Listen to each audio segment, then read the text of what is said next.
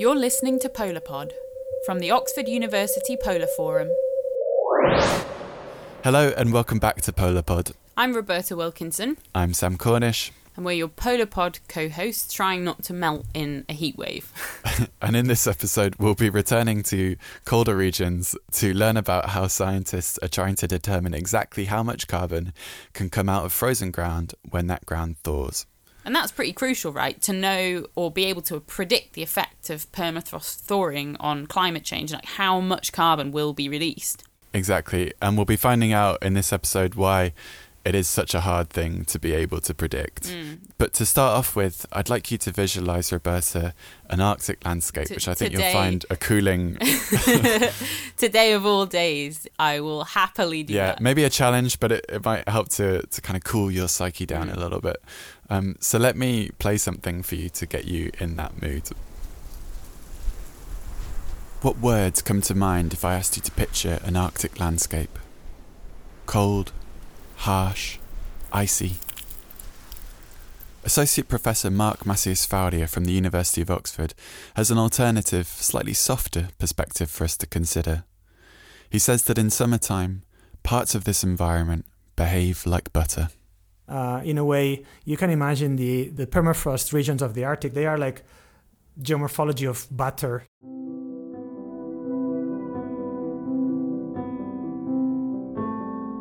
Extremely fast, both the, the erosion rates and the dynamism of the riverbanks and the emerging lakes, the draining lakes, the merging lakes. The, the, it's, it's an extremely dynamic uh, hydrological system.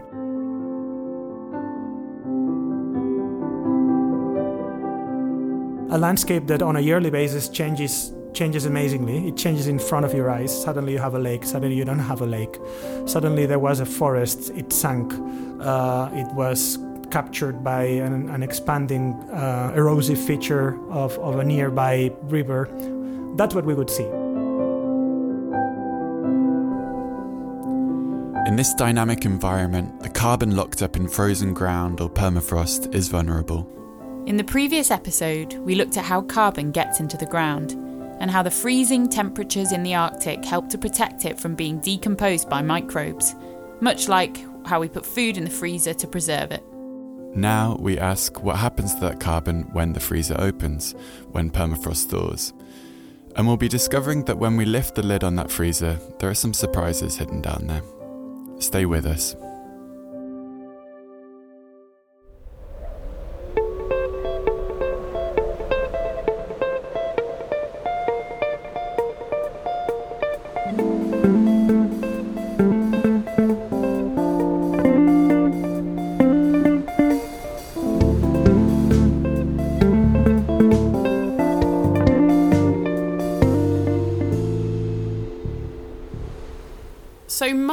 Describes an Arctic landscape where there are these lakes that are there and then they're suddenly not there. What what is that about? These lakes appearing and disappearing. Mm, so these lakes are known as thermokarst lakes. Lakes. So those are lakes that form because of the thawing of ice-rich permafrost sediments. So because there's a lot of ice, when that ice in the ground melts, then you have a lot of volume loss, and often a lake forms. This is the voice of Luca Jongejans, who I think you might remember from our previous two episodes. Yes. Yeah, there's a lot of thermokarst lakes in the Arctic. And you can see this for yourself if you go roaming around the Arctic on Google Maps. And each of these lakes is like its own little microclimate because in the summertime the water warms up, the lakes are open, and the sun is shining. But in the winter, there's a cap of ice and snow on top of the lakes, which means that the water beneath can kind of stay warm, stay insulated from that cold winter air. And as a result, the sediments at the bottom can be significantly warmer than the annual mean air temperature. And underneath these lakes, we have the thawing of sediments, and that's why we look there at the organic matter. And during her PhD at the Alfred Wegener Institute, Luca has been asking the question how much carbon can be released from the sediments underlying these thermokarst lakes? Because these sediments are thawing and it's it's deep sediments too like it's um, when you talk about permafrost thaw from the top to the bottom like by uh, only the increase of temperature for example then you're talking about a few centimeters um, but we're looking at rapid thaw processes. So, we talked about in the last episode how permafrost can actually be quite resilient to thawing because um, the thawed layer creates a bit of a blanket, uh, an insulating blanket almost over the top of the permafrost, so the rest of it doesn't thaw as quickly. Mm. But this isn't that, is it? This, these are more catastrophic thawing events. That's right. This is rapid thaw, um, where there's lots of ice in the Rapid system. There's a there's a superhero called Rapid Thor somewhere. Yeah. I think he's a villain, not a not a hero.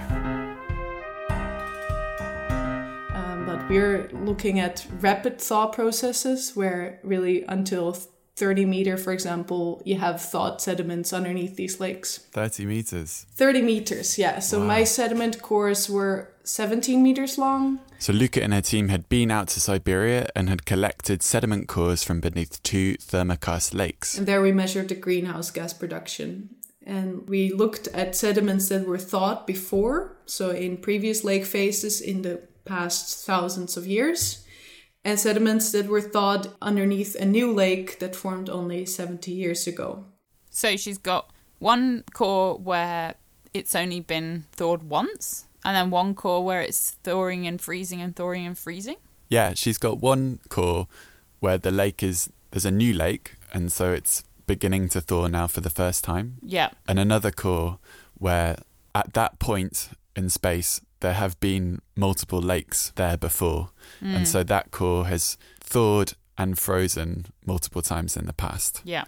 And so she wanted to measure how much greenhouse gas would be produced from these thawed sediments from both sites, Oh. um, and then to see if there was any difference between the two sites. Because you might think that if it had thawed and been fr- refrozen and thawed and been refrozen, that it might have released sort of its its carbon already and might not be as bad. yeah, exactly. That might be your hy- hypothesis. That's a great Um, hypothesis, Roberta. Yeah. Let's see. Let's see whether it's correct. So Luca took these samples back to her lab and set up a year-long incubation experiment to measure the greenhouse gases. Um, so I had 17 samples with all three replicates. I put them in small bottles. I filled in all these bottles the sediments and some water, and then flush the bottles with nitrogen gas so that it would be fully anaerobic. You try as much as you can to have no oxygen contamination. And that's because these samples were collected from the bottom of a lake. And at the bottom of a lake, there isn't very much oxygen. So she's trying to replicate those conditions. Exactly. Yeah, so I would have the samples in the fridge in my building, and then I would take my little cool box on a small cart that I would pull down the hill, and then I would come into the lab. And I had quite a long day of measurements ahead of me because every sample takes about five minutes. Every sample I had to go in with a needle, extract a little bit of the gas, and then put that into the gas chromatographer, and that would measure the gas composition for me. So that would give me a reading. Um, so I just got the data from there, copied them in my Excel table, and then I could see whether they were different from the week before or two weeks before. And in some samples, really nothing was produced, so that was kind of a bummer. And every week or every two weeks that I would come into the lab, then I would hope that there would be something produced there, which is weird because, well, it's better if it's not, right? It's better if all our predictions until now are way too much and there's actually not so much coming out. Right, yeah. It would be better if no methane was being produced. Right, but that us. you don't want to see in the lab, right? But for you, you're like, come on, little microbes, you can do it. you can do it. However, as time went on, Luca found that, Almost all values went up. meaning that greenhouse gases were being formed by microbial decomposition. But which sample was leading to more greenhouse gas production? We found that the greenhouse gas production was higher in, in the newly thawed sediments. So that means that the organic matter, the labile organic matter fraction, is still preserved in these sediments that were never thawed before. So the labile part of organic matter is the part that's easiest to decompose. Whereas it has already been decomposed in the sediments that were thawed before in previous lake phases. Which means, Roberta, that you were right. Hooray! as if it was ever in doubt. Oh, you're too kind, Sam. So, Roberta, I like to think of this in terms of a buffet. Uh, now, imagine a buffet. What is your favourite food at the buffet? Oh, it's got to be the spring rolls, I would say. Mmm. Okay, spring rolls, nice, good choice. Um, so imagine that the buffet opens up and everyone goes in, and you're going straight for the spring rolls. Yeah, of course. But so is everyone else. Yep, No. you've got competition because they're going to have a bit of this and that, but they're all mad for the spring rolls. And well, what don't you like at the buffet? Uh, like like an egg and cress sandwich. I feel like that always Those gets little left. triangle ones. Yeah. Yeah, with that nasty white bread that doesn't have crusts on it. Mm. Yeah, so no one's interested in egg and cress sandwiches. Yeah. Um, so in this analogy, our spring rolls are the labile part of the organic matter. Um, so there's lots of different compounds, lots of different types of food that comprise organic matter. And you're a microbe, I'm afraid. Sorry to downgrade you. It's alright. I've Um, been but- I've been called worse. So the significance of this really is that the newly thawed sediments that Luca's got have still got a lot of spring rolls to offer. And that means that the microbes are going to be very happy. They've got lots to eat because they, they love the spring rolls. so they produce lots of methane. exactly, yeah. Mm. Whereas in the sediments that have thawed previously, the buffet's only got egg and cress sandwiches left. Mm. Because the microbes have already eaten all the spring rolls in the previous times that they turned Yeah. up at the buffet. Exactly. So they're not going to eat very much, basically. And as a result, the emissions are lower. Okay. Okay, it makes sense. But I'm a little bit offended because I think you're suggesting that I produce a lot of methane, Sam. All of this could be more complicated outside of these controlled incubation environments because you could have new microbes coming in who like to eat, uh, I don't know, pineapple wedges and chicken wings, and some of them like the egg sandwiches, like a new crowd coming into the buffet with, with different tastes. Um, so there are a lot of variables here. Okay, but that makes sense. So, in Luca's experiment, everything's really simplified, but actually, we know that like buffets are more complex than that, and as are these sediment cores. But the the essence of it is that this labile material that just means the organic matter that the microbes prefer and can gobble up and will make them produce the most gas. And once that's gone, they produce less and less. And it's due to variability like this that it's really hard to be able to accurately predict how much CO2 and methane will be produced from thawing permafrost. You cannot measure, for example, the total mm. organic carbon content and say, then this must come out. You need many more parameters and probably more complex biomarkers. Biomarkers refers to the types of molecules in the organic matter, and in our analogy refers to the types of food on offer at the buffet. And mainly also look at the microbes, what microbes are there, to explain why in some sediments there was a lot of greenhouse gases produced and in others there wasn't. So, sticking with this theme of rapid thaw processes, I think it's time to revisit the opening scene that we had in episode one. at the bottom of this cliff. So there's a constant drip, drip, or plop, plop of mud that falls down into the thawed ground. As Professor Chris Burn was telling us about a cliff of ice and mud that was thawing away. And this is what's known as a thaw slump. And Luca has been working at the biggest thaw slump in the world, a place that's known to locals as the gateway to the underworld, the Batagai thaw slump. Wow. And this is a retrogressive thaw slump, the, the largest known in the world.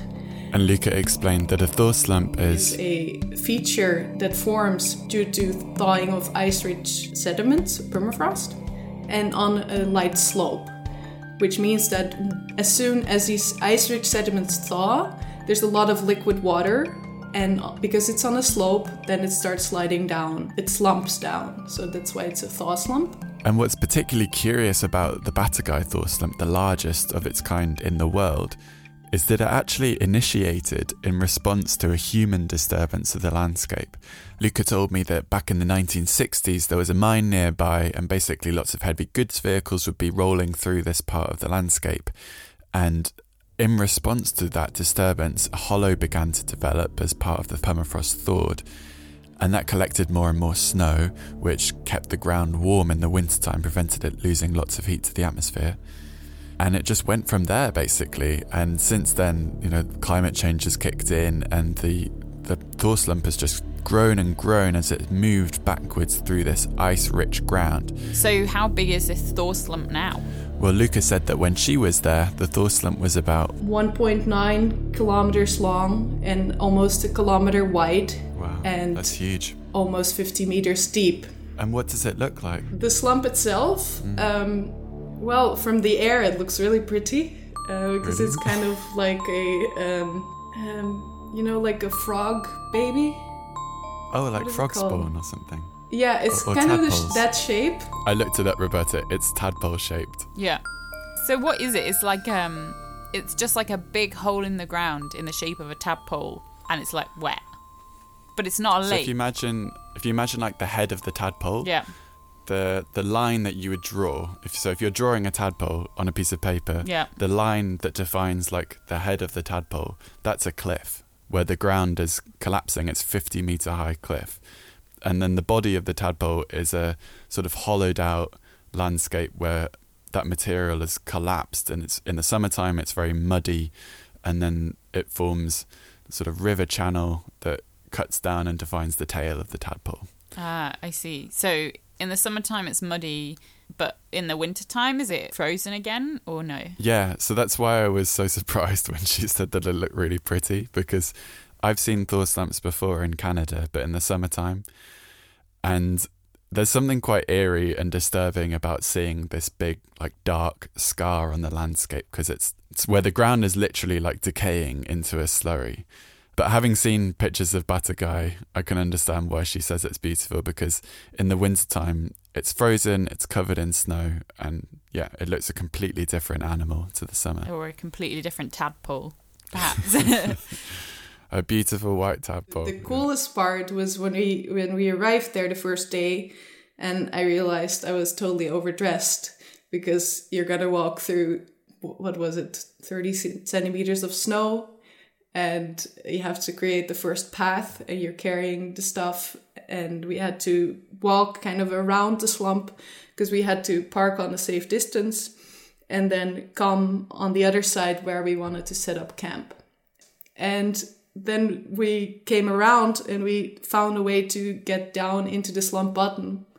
And then what you see is a 50 to 55 meter high wall of frozen sediments with huge bodies of ice in it. So these are called ice wedges. They form over thousands, tens of thousands of years. And it's I mean, it's so impressive. I, I get goosebumps thinking about it because it was so it was so cool finally being there, and then you stand there and it's huge, you know. And we were there especially in spring because um, then it's still frozen. Because if you're there in summer, then a lot of thawing is happening. Obviously, this slump is um, growing by tens of meters every year, and only in the summer season, and therefore a lot of new material is exposed every every summer. So in summer, actually, a lot of people come there to hunt the ivory, and they take the bones of the musk oxes, of the horses, of of the mammoths. That would be the white gold, of course. so, when she's talking about people coming to kind of hunt the ivory, she doesn't mean killing things. She means like fossil stuff that's kind of been preserved and inside the permafrost as it melts. So as this thaw slump's hmm. collapsing, there are like bones falling out of it of species like mammoths that we don't have anymore. Yeah, exactly. It's it is like fossil hunting, as you said, except for these animals are still beautifully preserved. And Luca told me a story about a farmer that really illustrates this amazingly. A farmer just found a tusk and started pulling on it on, on his land, and then it turned out there was a whole mammoth attached. No way. And similar discoveries have been made at Batagai. A few years ago, they, they found a complete, um, I'm not sure about the word, a baby horse, a foal? A foal, yeah. Foal, yeah. So a few years back, they found a foal stored in the Batagai's exposure, and it was completely preserved. And I was there in Yakutsk when they opened it for the press, and they actually cut it open a little bit, and it was still red meat and it had its hair and everything and it was about 30,000 years old and there you find an animal that is completely preserved because of these uh, the permafrost conditions it's amazing That's wild. yes. I was i was so excited when i when i was i was there by accident really. Or by chance i was in this mammoth museum in yakutsk. And then at that exact day that i was there they opened it for the press and they asked me to be there. Wow. So they they opened when you say they opened it for the press, they Yes. actually physically cut this little baby horse open. no they sorry opened um, out of the plastic well they cut it a little bit yes and they took some samples The Batagai thaw slump really is the gateway to the underworld. Ah. At least it's a gateway to the past. Yes, okay, because as the permafrost is thawing in the slump, it's literally like spitting out cryogenically preserved bodies of animals, some of which have been extinct for many years, like mammoths. Every chapter of Luca's PhD thesis begins with a haiku, which I think is very cool and is another great demonstration of the ways in which science and imagination belong together, as per episode one. And we're about to listen to the one that she wrote in response to her experience at the Batagai thaw slump. Between the tusks rise tall ice wedges like giants. I stand before them. Like, that brings me right back to standing there and seeing this huge wall.